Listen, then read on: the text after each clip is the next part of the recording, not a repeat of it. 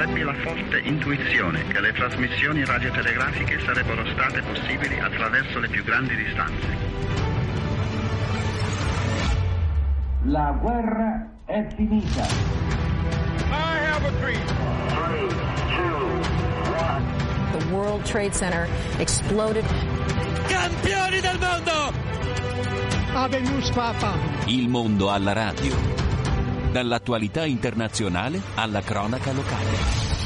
Bentrovati da Stefano Lescinski in studio per questo appuntamento con il mondo alla radio, lo spazio di approfondimento sulla Radio Vaticana. Alberto Giovannetti alla console, Silvia Giovanrosa in regia che eh, ci guiderà attraverso, ci guideranno attraverso gli appuntamenti di eh, questa edizione che apriamo con eh, il Forum economico mondiale a Davos, è entrato nel vivo oggi al vertice molti incontri politici, in particolare quello eh, dominato dalla presenza del presidente ucraino Zelensky, ma già emergono le eh, prime questioni economiche da affrontare e la maggior parte ovviamente riguardano il, eh, la crisi climatica, gli effetti della crisi climatica sull'economia e eh, sullo stato di eh, salute delle persone nel mondo e dei sistemi economici nel, nel mondo. Eh, un'analisi del World Economic Forum eh, pubblicata oggi dalle agenzie eh, dice che la crisi climatica potrebbe causare oltre 14 milioni e mezzo di morti entro il 2050, un'analisi che avverte anche che i disastri naturali aggravati dal clima potrebbero portare a perdite economiche per 12,5 trilioni di dollari a costi aggiuntivi per il sistema sanitario pare, pari a oltre mille milioni di dollari. E qui si entra nel vivo perché la crisi climatica aggraverà anche le diseguaglianze sanitarie globali, lasciando i più vulnerabili maggiormente a rischio. I vulnerabili sono già a rischio per quelle che sono le condizioni economiche attuali, ce lo ha raccontato molto bene un rapporto di eh, Oxfam pubblicato proprio in occasione dell'apertura del forum economico eh, mondiale a Davos. Abbiamo in collegamento telefonico Misha Maslenikov che è il portavoce di Oxfam Italia e tra gli autori del rapporto e abbiamo anche il professor Leonardo Becchetti, economista, docente a Tor Vergata. Ben trovato, grazie per essere con noi. Buonasera, buonasera, un saluto agli ascoltatori. Buonasera anche a Misha Maslenikov. Buonasera Stefano e buonasera agli ascoltatori. E ben ritrovato. Allora, intanto, tanto per cominciare, abbiamo eh, sentito eh, alcuni di questi dati pubblicati dall'analisi del World Economic Forum, si parla delle disuguaglianze sanitarie globali. Eh, nella vostra analisi avete eh, ovviamente affrontato eh, la questione delle disparità e delle disuguaglianze eh, sul piano economico e sul piano eh, lavorativo, le cifre e gli esempi che portate sono eh, impressionanti, ricchezza complessiva di eh, quasi 5 miliardi di persone povere non è cambiata eh, neanche di una virgola, mentre i cinque uomini più ricchi del mondo hanno più che raddoppiato in termini reali le proprie fortune eh, personali. Questo è giusto per eh, dare un, un, assaggio di quello che è il tema principale del rapporto eh, che eh, cosa rileva di fatto. Beh, eh, il tema più importante del rapporto, il fil rouge della narrazione è il legame fra le disuguaglianze e le dinamiche di, eh, di potere. Sì, diamo dati esorbitanti di bilancio di inizio del nuovo decennio. Sì, ai ritmi attuali eh, in meno di dieci anni l'umanità potrebbe vedere il primo trilionario della storia, ovvero un individuo con un titolare di patrimoni di un patrimonio di circa mille miliardi di dollari. Per fare un esempio, il pubblico italiano stiamo parlando di eh, quasi la metà del debito pubblico nazionale, invece ai ritmi attuali, riduzione della povertà globale, ci vorrebbero circa due secoli e 230 anni, quindi più di due secoli, per portarne l'incidenza sotto l'1%. Io quello che vorrei dire è che di fronte a queste cifre noi dobbiamo, non dobbiamo dobbiamo porci il, la domanda di come ci si arriva, com'è possibile che in un mondo in cui si dice che navighiamo nello stesso mare qualcuno viaggia su grossi ponzi e gli altri su piccole barchette alla deriva. Come ci siamo arrivati? Ci siamo arrivati o si capisce come ci siamo arrivati se si pensa che eh, la, i più ricchi, in particolare i miliardari, hanno enormi fortune legate alle grandi imprese che controllano. Tra le dieci imprese più grandi, multinazionali più grandi al mondo, sette hanno un amministratore delegato miliardario o un miliardario come azionista di riferimento. Le fortune eh, i profitti di queste imprese sono cresciute enormemente negli ultimi decenni e il 2023 è stato anche un anno più redditizio uh, di tutti. Come ci sono arrivati? Ci sono arrivati, e qui ritorno alla dinamica di potere economico, concentrando tanto potere economico nelle proprie mani. Non l'hanno fatto da solo, sono stati aiutati da scelte politiche, per esempio l'indebolimento della tutela uh, della concorrenza, sono stati agevolati dalla finanziarizzazione dell'economia, un paradigma a massimizzare gli utili per gli azionisti piuttosto che a ridistribuire più equamente il valore, portando via anche portandosi via anche dagli investimenti produttivi. Sono stati agevolati da una maggiore presenza del settore privato nella sfera pubblica conseguente all'ondata delle privatizzazioni. Dice Maslenikov, sì. Ti fermo solo un istante perché eh, chiamiamo in causa a questo punto anche il professor eh, Becchetti proprio su eh, questo eh, sistema che poi alla fine porta eh, a un sempre maggiore arricchimento eh, pochi e al legame che c'è tra eh, l'estrema ricchezza e eh, fondamentalmente il, il, potere. Ora, eh, scoprire che chi è ricco ha anche potere eh, sembra un, diciamo così, una banalità. Eh, guardato eh, con l'occhio di chi osserva in questo momento quello che succede in Svizzera, a Davos, al forum economico eh, mondiale, insomma, eh, suona veramente allarmante. Eh, come si trasforma il, la ricchezza in, in, potere, quindi nella eh, possibilità di decidere fondamentalmente le sorti eh, del resto del, dell'umanità, eh, le sorti di chi non è ricco? Beh, il, c'è un punto decisivo e nevralgico, quello del finanziamento delle campagne elettorali eh, in uno studio molto famoso Bonica si domanda perché la diseguaglianza non è diminuita con la democrazia, perché in effetti in democrazia il 99% dovrebbe votare in una direzione e chiedere un aumento del prelievo fiscale diciamo del top 1%, cosa che negli ultimi anni non è affatto accaduta, anzi ci sono stati spesso maggioranze di opinione pubblica contrarie anche a patrimoniali solo sui grandissimi patrimoni.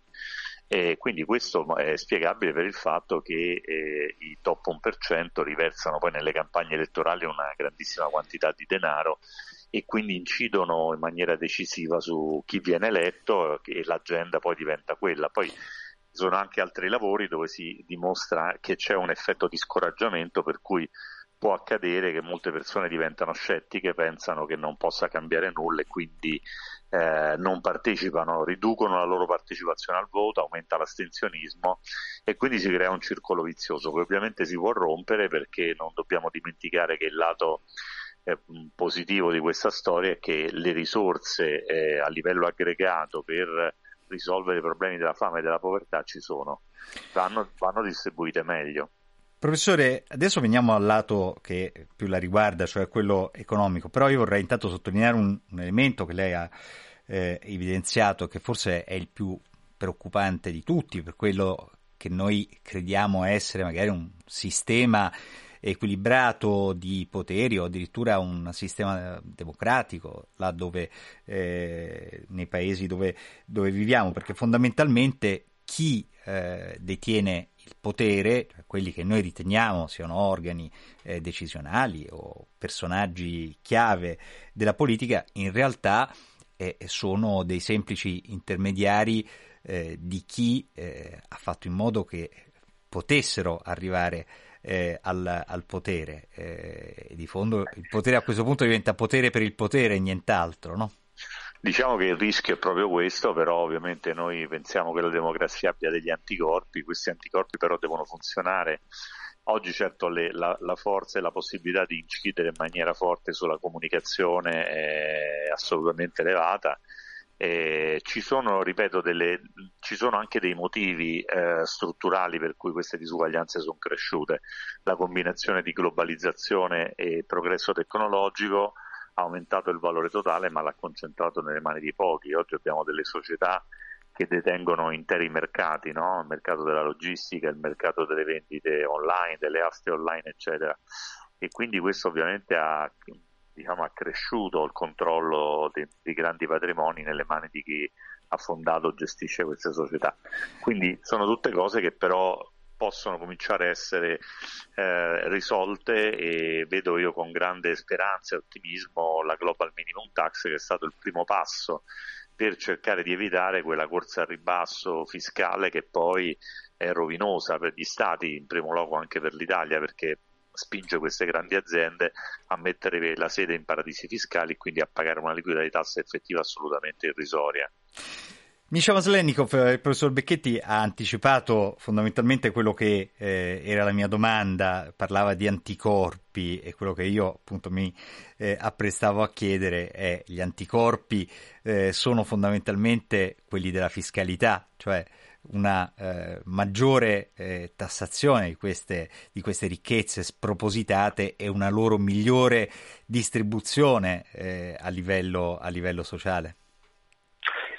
Io risponderei in controtendenza, nel senso che per contrastare le disuguaglianze mh, mm, noi dobbiamo guardare prima ai mercati, dove le disuguaglianze, eh, dove le disuguaglianze si formano, dove negli ultimi anni abbiamo assistito come ha ben detto il premio Nobel per l'economia Stiglitz, a una vera e propria ridistribuzione alla rovescia dal, dai lavoratori e dai consumatori verso la titolarità della grande azienda, spesso un regime monopolistico, i suoi, i suoi dirigenti. Quindi in realtà bisogna vedere prima a, venire, a introdurre, introdurre politiche che rendono più equa la distribuzione a monte il sistema fiscale agisce a valle dopo che le disuguaglianze si sono formate, quindi il sistema fiscale è una leva molto importante, ma interviene dopo, cerca di compensare i divari che si sono formati sui mercati del lavoro e dei capitali. Questo chiama in causa anche altre politiche, le politiche della, di tutela della concorrenza. Bisogna rendersi conto che eh, abbiamo concesso troppa facilità nelle aggregazioni, nelle fusioni tra le società, politiche di contrasto al lavoro povero quindi ridare dignità, potere e valore al lavoro nel contesto italiano significa in particolare rendere più stringenti i vincoli per eh, impiegare forza di lavoro eh, non standard con contratti atipici, introdurre un salario minimo legale.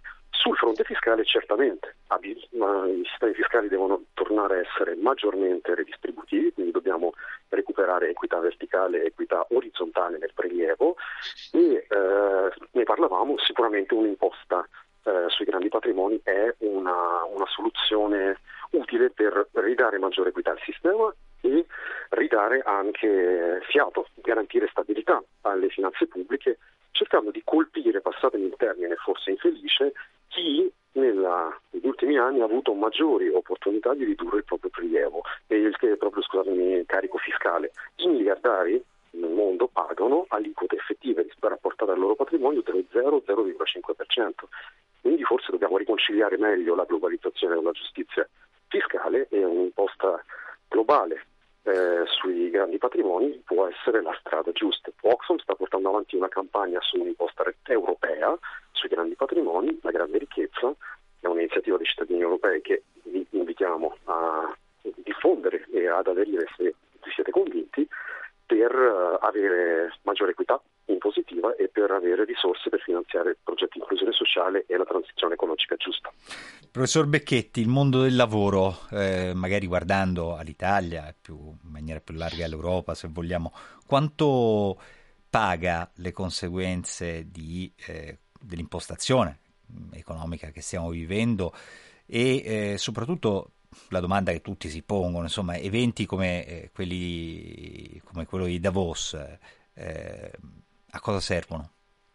Beh, la cosa interessante è che c'è proprio una storia qui, noi diciamo la torta che viene prodotta poi eh, viene divisa in fette a seconda del potere contrattuale diciamo, della, degli imprenditori e dei lavoratori. Il dopoguerra è stata l'età dell'oro, perché è stata un'età in cui si è creato un accordo per cui la divisione era piuttosto equa. Poi è arrivata la stagflazione, la crisi petrolifera, il problema della scala mobile. Subito dopo quel periodo c'è stato un periodo che è stato chiamato grande moderazione, ma che di fatto ha avviato una riduzione molto forte del potere contrattuale dei lavoratori, anche perché c'era la minaccia di delocalizzazione quindi le aziende hanno aumentato il potere contrattuale, hanno detto se non accettate questi salari noi andiamo a produrre all'estero, eccetera, eccetera. E questo eh, ha creato, e qui è anche importante sottolinearlo, ha creato le premesse anche delle crisi finanziarie, perché quando c'è troppa diseguaglianza l'imperativo di aumentare i consumi non, non può essere più sorretto dai redditi diciamo, del, dei cittadini e quindi i consumi si aumentano aumentando il debito. Pensate a tutta la storia dei mutui subprime e quello che ne è seguito. Quindi oggi bisogna assolutamente passare ad un nuovo modello e per creare questo nuovo modello, ripeto, abbiamo una serie di leve eh, e intanto questa leva della tassazione globale, eh, tornando sulla proposta di Oxfam, molto importante, perché questa patrimoniale colpirebbe solo lo 0,1% del, diciamo, del più ricchi della, della, eh, europei e porterebbe nelle casse dello Stato italiano dai 12 ai 14 miliardi. Pensiamo quanto potrebbe essere importante per la sanità, per l'istruzione, eh, per creare forme di varie opportunità. Quindi eh, diciamo oggi dobbiamo eh, provare a mettere in moto tutte le leve che ci sono perché eh, dovremo arrivare un giorno ad un sistema dove appunto l'elusione, la, diciamo, l'elusione fiscale siano in un certo modo superati e su questo si sta lavorando da tanto perché l'OECD da moltissimo tempo ha messo in piedi un programma e questa Global Minimum Tax secondo me è un primo passo. Andrebbe però portata, ripeto perché per ora è solo sulle società, andrebbe portata anche sui grandi patrimoni e quindi qui eh, appunto la, il lavoro di Oxfam è molto importante, ci sono poi anche altri studiosi famosi a livello globale che lavorano in questa direzione. Certo, c'è la pressione del, del mondo accademico, del, degli esperti del, del, settore, della società civile per uscire da questo circolo eh, vizioso perché eh, poi di fatto chi deve prendere le decisioni che vanno a riequilibrare la situazione, eh, abbiamo visto, è eh, fondamentalmente influenzato da chi ha le leve del potere economico eh, in mano e quindi alla fine insomma un po' eh, ci, ci, si morde, ci, si morde, la coda in questo senso. Eh, lei ritiene che la società civile e eh, le forze esterne, diciamo così, ai poteri politici abbiano la forza di esercitare una pressione eh, sui governi? Dovremmo dovremmo passare da una forma di rancore un po' sordo che mina la coesione sociale, che è quello che noi vediamo nei dati. Più c'è disuguaglianza, più le persone non partecipano al voto, eh, credono nel, nel, complottismo, anche nel caso del Covid, eccetera, eccetera. E bisognerebbe passare da questa sorta di protesta sorda ad una forma invece di cittadinanza attiva, che vuol dire sostenere innanzitutto queste campagne per la riforma della tassazione globale, o comunque lavorare eh, per costruire forme di redistribuzione che iniziano anche all'interno delle imprese. Noi abbiamo questo premio con il Corriere della Sera che si chiama Best Work Life dove eh, con Next, diciamo, la rete di tutte le organizzazioni della società civile, lavoriamo da tempo per eh, identificare quei percorsi ESG, quei percorsi dove si realizza un mutuo beneficio tra datori di lavoro e lavoratori, quindi c'è anche più produttività, ma c'è una divisione della torta diversa. E anche lavorando dal micro ci sono tante cose che oggi si possono fare, l'importante ecco, ci vuole questo switch, questo passaggio dalla sfiducia a, eh, che, che, poi appunto diventa rancore e mancanza di coesione sociale a forme invece di partecipazione politica ed economica eh, attive. E questo è decisamente un messaggio molto molto importante, quello che le lancia professor Becchetti. Grazie davvero per averlo fatto, per averlo fatto dai microfoni della Radio Vaticana. Io ringrazio anche Misha Maslennikov per la disponibilità, Oxfam Italia. Ovviamente ci saranno occasioni di eh, risentirci e vediamo anche eh, come si svilupperà eh, questo forum di eh, Davos nell'edizione di quest'anno. Grazie davvero per essere stati con noi e risentirci presto. Grazie a voi. Adesso cambiamo argomento, in realtà neanche troppo, perché abbiamo aperto questa trasmissione citando quella che è l'analisi del World Economic Forum a Davos, e cioè su quelli che possono essere gli effetti dei disastri naturali entro il 2050. Vengono previste addirittura 14 milioni di morti a causa dei disastri naturali aggravati dai cambiamenti climatici enormi eh, diseguaglianze che si ripercuoteranno sulle popolazioni con tutte le conseguenze che conosciamo, povertà, necessità di migrare, di spostarsi. C'è chi eh, ha sviluppato, ha ideato un uh, sistema per uh, far comprendere in maniera eh, empirica in un certo senso quello eh, che succede con eh, i cambiamenti climatici il VIS insieme ad altri eh, partner ha lanciato un percorso sensoriale sulla migrazione climatica che verrà proposto nelle scuole noi abbiamo in collegamento telefonico Luca Cristaldi, che è responsabile progetti educazione alla cittadinanza globale del VIS. Grazie per essere con noi, Cristaldi.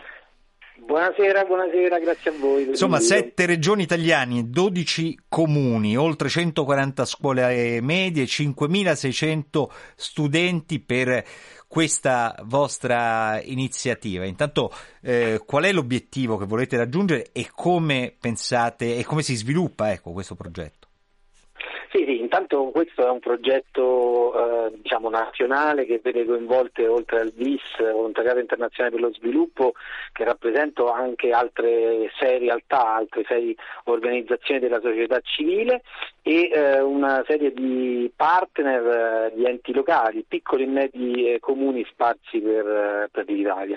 È un progetto mm, che si intitola Testiamoci per il futuro, territori e studenti per una nuova cittadinanza ecologica ed è eh, diciamo, cofinanziato e sostenuto dalla, dall'Agenzia Italiana per la Cooperazione allo Sviluppo. Quindi un progetto educativo fondamentalmente rivolto alle, alle scuole, alle scuole secondarie di primo e secondo grado eh, sui temi della sostenibilità ambientale, quindi agenda, agenda 2030 con focus proprio sugli obiettivi collegati alla sostenibilità ambientale, sulle cause e le conseguenze del cambiamento climatico, sull'impronta ecologica. Però voi avete, avete, immaginato, avete immaginato un modo molto efficace per far comprendere tutti questi punti, qual è?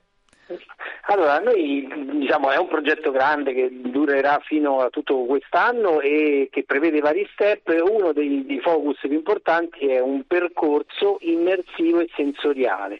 È un, uh, dire, un, un gioco teatrale, un gioco di ruolo ambientato in un futuro eh, possibile, purtroppo, nel 2060, eh, divertente, coinvolgente e formativo.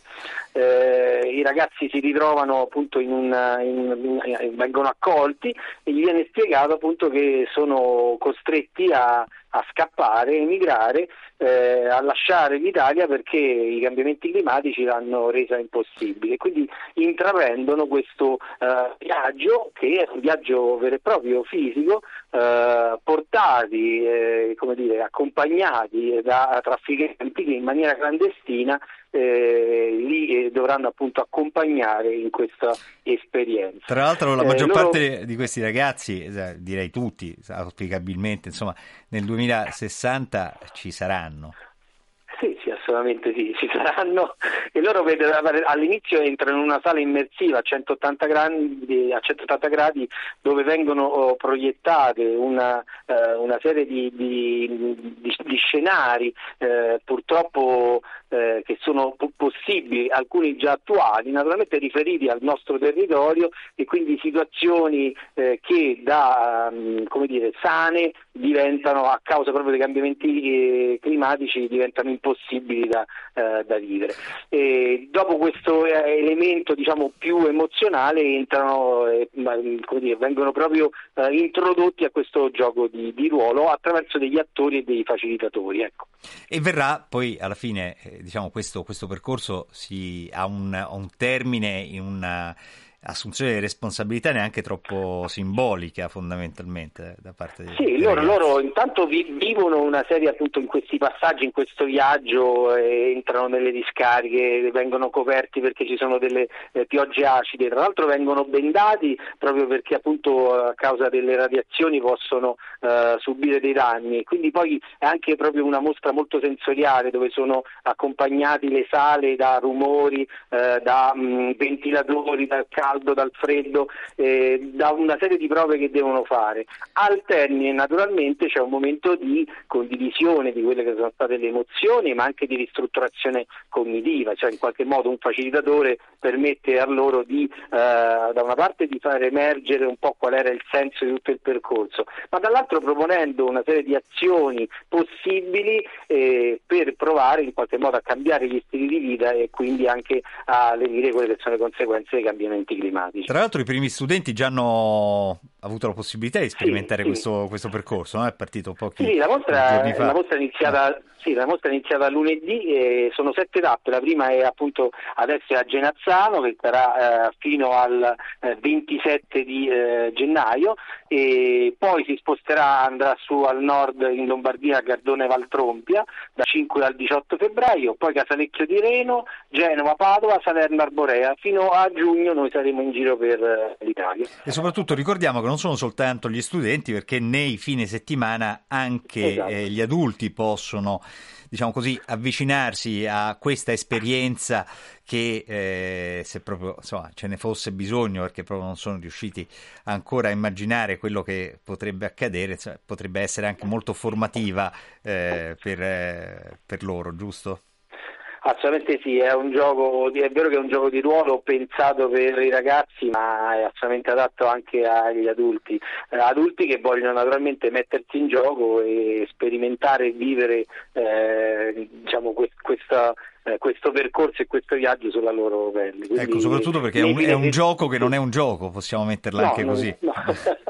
No. non, è un, non, è un, gioco, è, come dire, è stato pensato e ideato per Uh, uscire un po' da quelle che sono le dinamiche più virtuali, più digitali, ma per tornare a scoprire uh, l'incontro con l'altro, il contatto, le sensazioni su questa tematica del, delle, dei cambiamenti climatici. Ecco. Luca Cristaldi, volontariato internazionale per lo sviluppo, responsabile progetti educazione alla cittadinanza globale, grazie davvero per essere stato con noi, per averci raccontato di questo progetto e di questa esperienza che potranno fare sia i giovani che eh, gli adulti, assolutamente importante per comprendere che, eh, quelli che sono i rischi connessi alla crisi climatica, anzi quasi dei contesti eh, futuri molto, molto probabili, molto possibili se non si interviene, se non si fa qualcosa, ma soprattutto importantissimo per capire quelle che sono le dinamiche dell'oggi riferite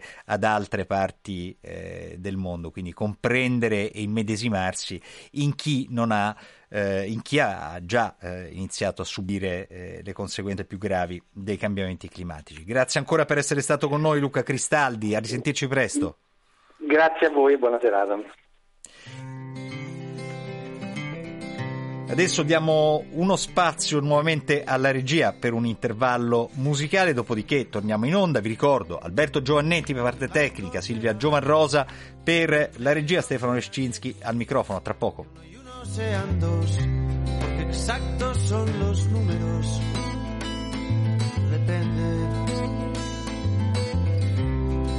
Estamos de prestado, que hoy el cielo está nublado.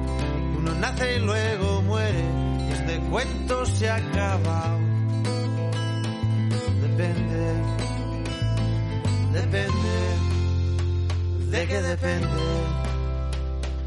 De según cómo se mire, todo depende. Depende, de qué depende. De según cómo se mire, todo depende.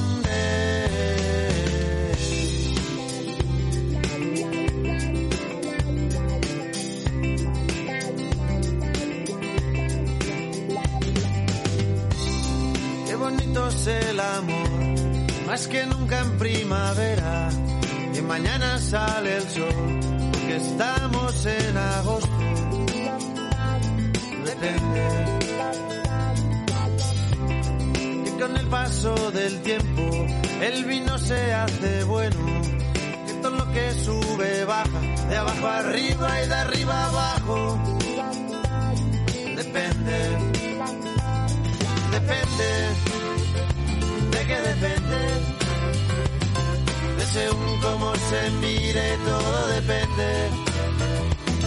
Depende. ¿De qué depende? De según cómo se mire, todo depende.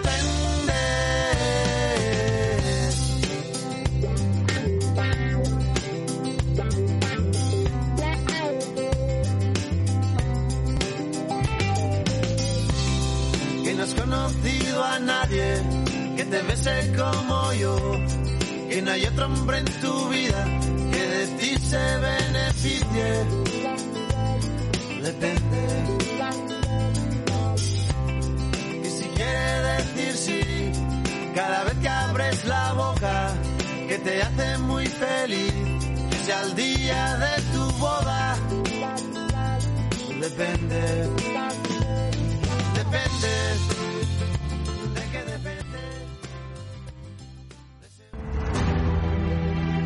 Il mondo alla radio. Nuovamente in diretta con il mondo alla radio, lo spazio di approfondimento sulla Radio Vaticana, Alberto Giovannetti alla console, Silvia Giovanrosa cura la regia di questa edizione. Nella seconda parte del mondo alla radio noi vi vogliamo raccontare due bellissime storie legate a eh, una visione di eh, impresa che tenta di dare una risposta a quelli che sono i problemi principali del nostro mondo, e cioè quelli relativi alla riduzione dei fattori che influenzano i cambiamenti climatici, che provocano eh, inquinamento, che provocano dispersione delle risorse. Due iniziative che hanno origine in due diverse parti eh, d'Italia, una in eh, Emilia, nel Bolognese, una in Molise. Io intanto ringrazio i nostri due ospiti che sono anche eh, gli amministratori delegati delle società che si occupano di questi progetti e, e che sono Claudio Tedeschi, imprenditore di Bologna, amministratore di Dismeco. Ben trovato, grazie per essere con noi. Grazie a voi per avermi chiamato, grazie È tanto mille. che dovevamo sentirci, Claudio Tedeschi, finalmente in trasmissione. Antonio Lucio Valerio, imprenditore di RES, recupero etico sostenibile, ben trovato, grazie per essere con noi. Grazie a voi per avermi dato la possibilità. Tra l'altro complimenti perché sappiamo che insomma da un po' di tempo eh, avete, da, da, non molto in realtà avete avuto anche un importante riconoscimento delle vostre iniziative imprenditoriali da un punto di vista eh, finanziario e borsistico, quindi eh, bravi. Eh, e questo è il primo risultato che mettiamo eh, in luce. Claudio Tedeschi, ah, prima Antonio Lucio Valerio, siccome ho qualche problema di ritorno, mh, non so se ha viva voce o cuffiette collegate. Sì, a eh, viva voce. Ecco, no, lo tolga, lo tolga viva voce perché altrimenti non capiamo niente perché il segnale arriva distorto. Okay. Claudio Tedeschi okay. di Smeco.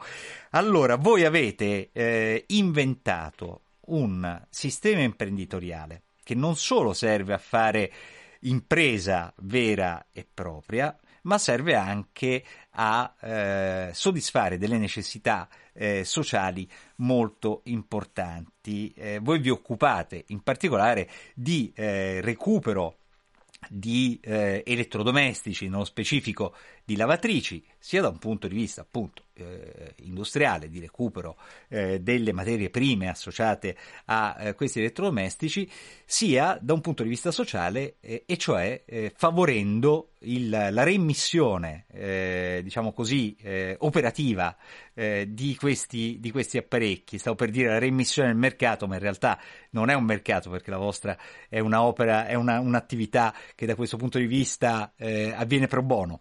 Che ci racconta a proposito? Beh, innanzitutto, come, come dicevo, come dico, insomma, la, la, Dismeco si occupa di recupero di materie prime da uh, rifiuti tecnologici e, e, ed essendo un'azienda che ha un, un, valore importante dal punto di vista tecnico, nel senso che abbiamo il record europeo nel, nel recupero appunto delle materie prime.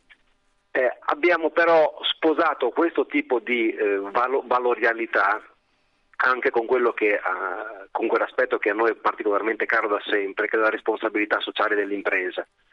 Nel senso che eh, in maniera molto sintetica eh, noi trattiamo circa 400 lavatrici al giorno con una percentuale di recupero del 98% delle materie prime, però ci siamo resi conto che molte di queste lavatrici, e banalizzo ma potrei mh, mh, dilungarmi anche su altre tipologie di, di elettrodomestici, erano in ottime condizioni cioè arrivavano dalle stazioni ecologiche in ottime condizioni. Allora ci siamo posti il problema del come mai, cosa che in Europa mai nessuno aveva fatto, cioè non c'era nessun tipo di tracciabilità di dato, di, um, di, di, di sentore di quante di queste lavatrici diciamo così, potessero uh, essere in qualche modo recuperate. Allora abbiamo fatto questo progetto che si chiama Progetto Utile in collaborazione con ERA, eh, abbiamo individuato in termini di prossimità, quindi accanto eh, in, nella città metropolitana abbiamo individuato una trentina di stazioni ecologiche e abbiamo fatto questo percorso.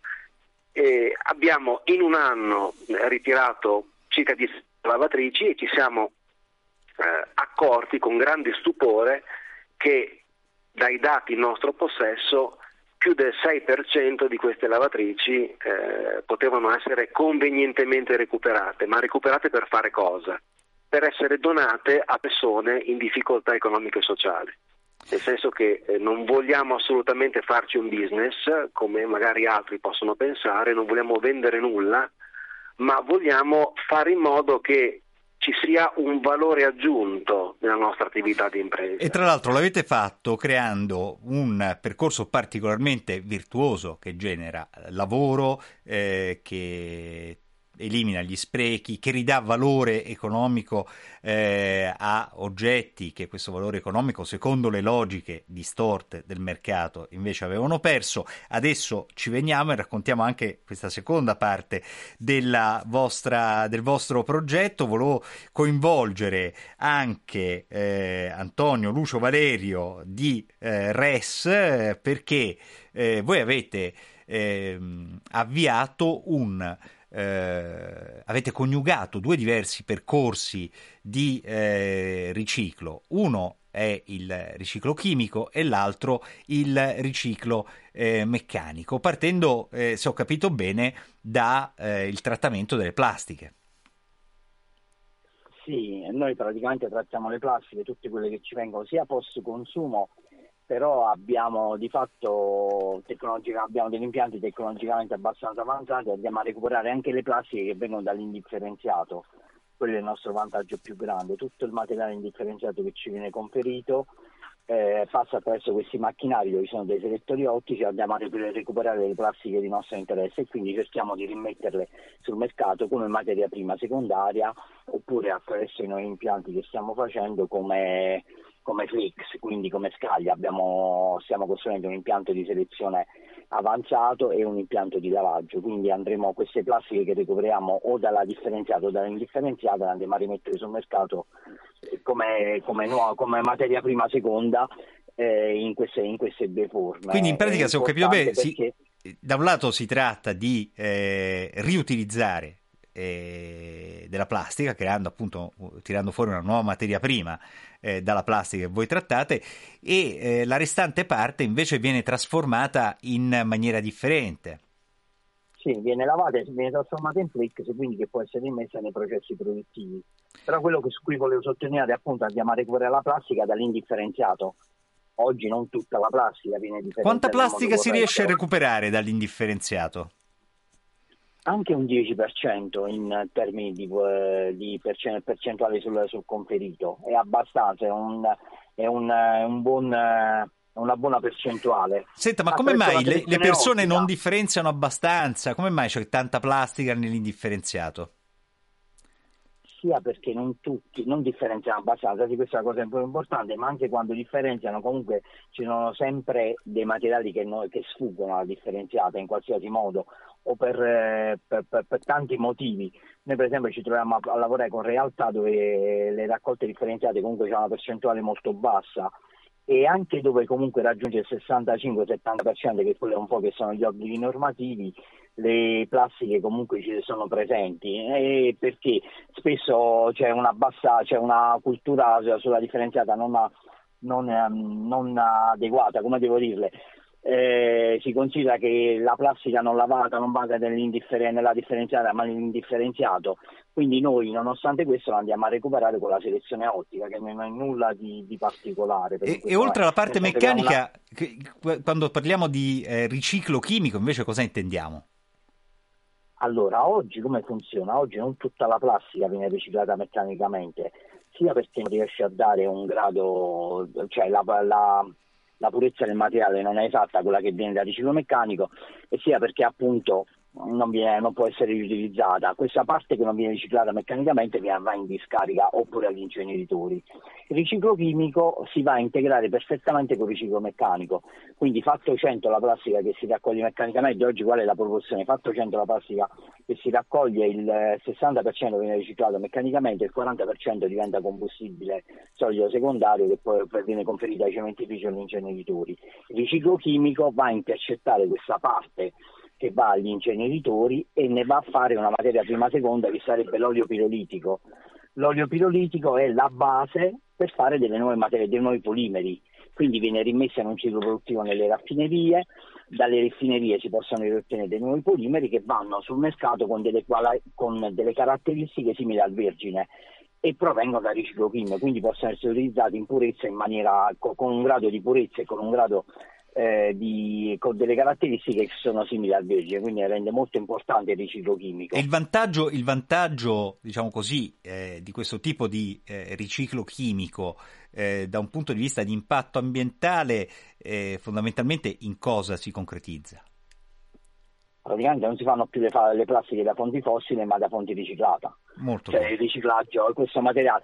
La cosa è importante perché si va, appunto, sì, non, non, c'è più la fonte fossile, non si va a estrarre dei materiali per fare delle plastiche, ma si vanno da questo riciclaggio. E soprattutto si riutilizza un materiale che altrimenti non si potrebbe, eh, diciamo così, distruggere o estinguere. Che andrebbe a produrre eh, energia. Esattamente. Andrebbe a produrre energia. Senta, poi torniamo anche da lei perché c'è anche un altro capitolo che è molto eh, interessante mh, mm, che riguarda quello che, che, voi fate ed è, eh, diciamo così, legato a un progetto che avete lanciato per la produzione di idrogeno verde. Voglio tornare un attimo eh, a Bologna Bologna perché eh, Claudio Tedeschi ci ha raccontato quello che fa eh, la, sua, la, sua, società, il, eh, questo eh, riciclo del, delle componenti elettroniche, pensate addirittura al 98% insomma, di materie prime che si recuperano si, e si possono eh, riutilizzare e in più l'avvio di eh, una pratica sociale molto importante, cioè quella di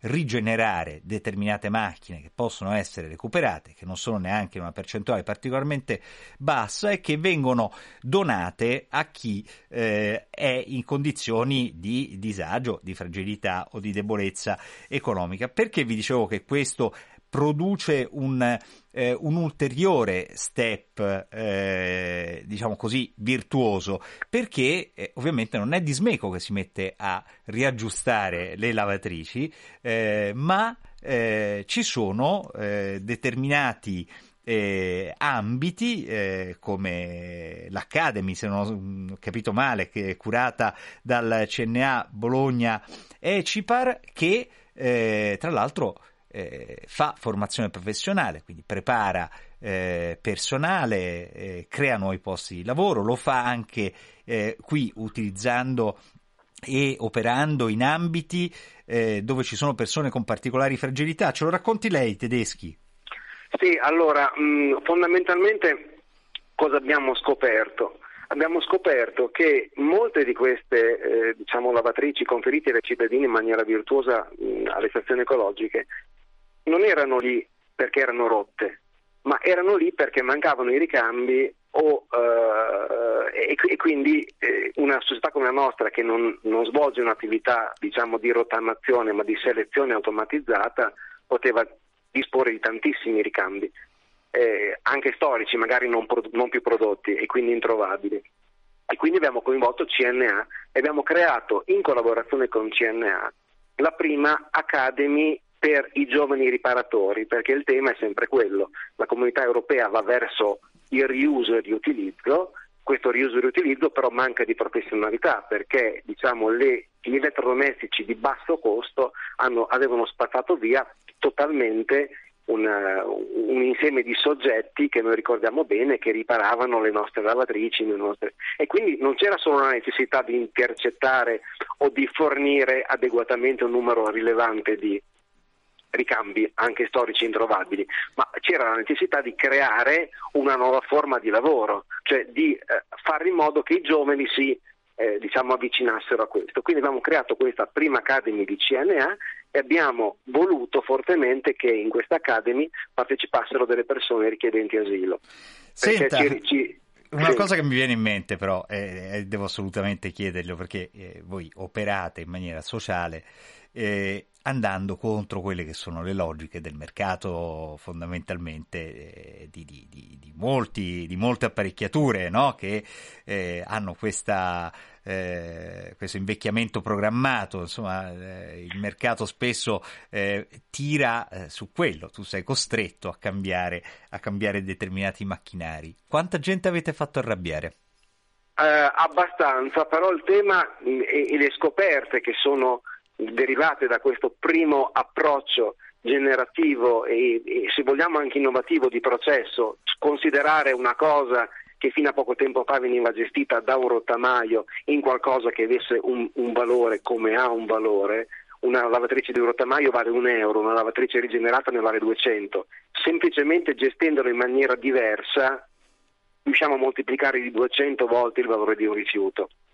Quindi il tema era questo, e comunque si tratta di oggetti che eh, impattano in maniera minimale sui milioni di elettrodomestici che vengono venduti, però er-, era concettualmente interessante e importante dare un messaggio etico. Non buttiamo via tutto, qualcosa si può recuperare, qualcosa si può rigenerare, tanto, tanto è vero che noi nei eh, primi tre mesi di operatività abbiamo donato alla città metropolitana di Bologna, all'associazione di volontariato, quasi 200 lavatrici. Ma soprattutto cioè, è molto eh... bello che eh, chi fa impresa si interroghi su eh, questioni di questo tipo e soprattutto eh, metta il proprio ingegno al servizio in realtà eh, della, della, società e di chi si trova in condizioni di eh, svantaggio senza in realtà ricavarne alcun alcun profitto e questo ovviamente è, è meritevole ed è, diciamo ed è affascinante. Quanti, chiedo scusa, ci, ci si guadagna tutti, un po' insieme, forse. Eh, esattamente, ecco, mettiamola dalla, così. Dal, dal, cittadino virtuoso che conferisce la sua lavatrice a noi che possiamo fornire eh, i ricambi a creare nuovo lavoro per persone che questo lavoro lo cercano e che ma- magari sono venuti in Italia per trovare un futuro. Però un, imp- un imprenditore che produce bene collettivo, insomma, è, è, è una rarità. Ancora non è, ancora non è, una cosa così co- comune, così frequente. Speriamo lo diventi. Eh, Antonio Lucio Valerio, eh, la sua impresa e i suoi progetti eh, ovviamente puntano anche in questa direzione. Abbiamo parlato di bene collettivo, il bene collettivo eh, ovviamente tiene conto anche di quelle che sono le problematiche globali, quelle che ci riguardano tutto, la principale di queste è l'inquinamento. Voi avete elaborato dei progetti anche per eh, la produzione di, eh, dell'idrogeno verde. Eh, in cosa consiste il vostro progetto? Praticamente siamo, eh, stati, c'è stata una misura del PNRR che andavano a finanziare l'Hydrogen Valley, l'Hydrogen Valley che praticamente erano delle, eh, favorivano eh, la produzione di idrogeno in delle aree industriali dismesse. Noi qualche anno fa abbiamo rilevato un importante sito industriale in Molise che era ex CTR, comunque che era una fabbrica molto, rappresentava proprio, io lo dico sempre, il sogno del Molise dove c'erano tanti giovani, si faceva moda, questa fabbrica purtroppo ha avuto un epilogo diverso, insomma non, non c'è, stata, c'è stata una chiusura, abbiamo ritrovato questo stabilimento e abbiamo beneficiato di questo, di questo contributo per la produzione di idrogeni da fonti rinnovabili, quindi qui che andremo a fare? Di fatto andremo a produrre plastica, a, produrre, a fare riciclo meccanico, chimico e piano di lavaggio e anche la produzione di idrogeno che andrà a alimentare i mezzi con cui trasportiamo i rifiuti, le plastiche, quindi in ottica completamente circolare. Il nostro obiettivo qual è? Oltre a fare questo, vabbè, la sostenibilità e tutto, però è pure anche di fare occupazione in una zona come quella dell'Italia meridionale, comunque noi siamo centro-sud, comunque ci sono delle, delle richieste, appunto, un, soprattutto in questo momento, in questo periodo storico, c'è bisogno di fare occupazione, quello è uno dei nostri obiettivi più importanti. Quindi fare occupazione attraverso... maestranze, eh, certo. Parte di quelle maestranze che sono andate che con l'ITR, con, con la, la, fabbrica di prima, appunto sono andate perse. E questa, questa, è, una, questa è, una, è, una, buona questione perché si può recuperare anche la sapienza del lavoro. Eh, senza sprecarla, eh, insomma, c'è una sapienza del passato che si può riciclare.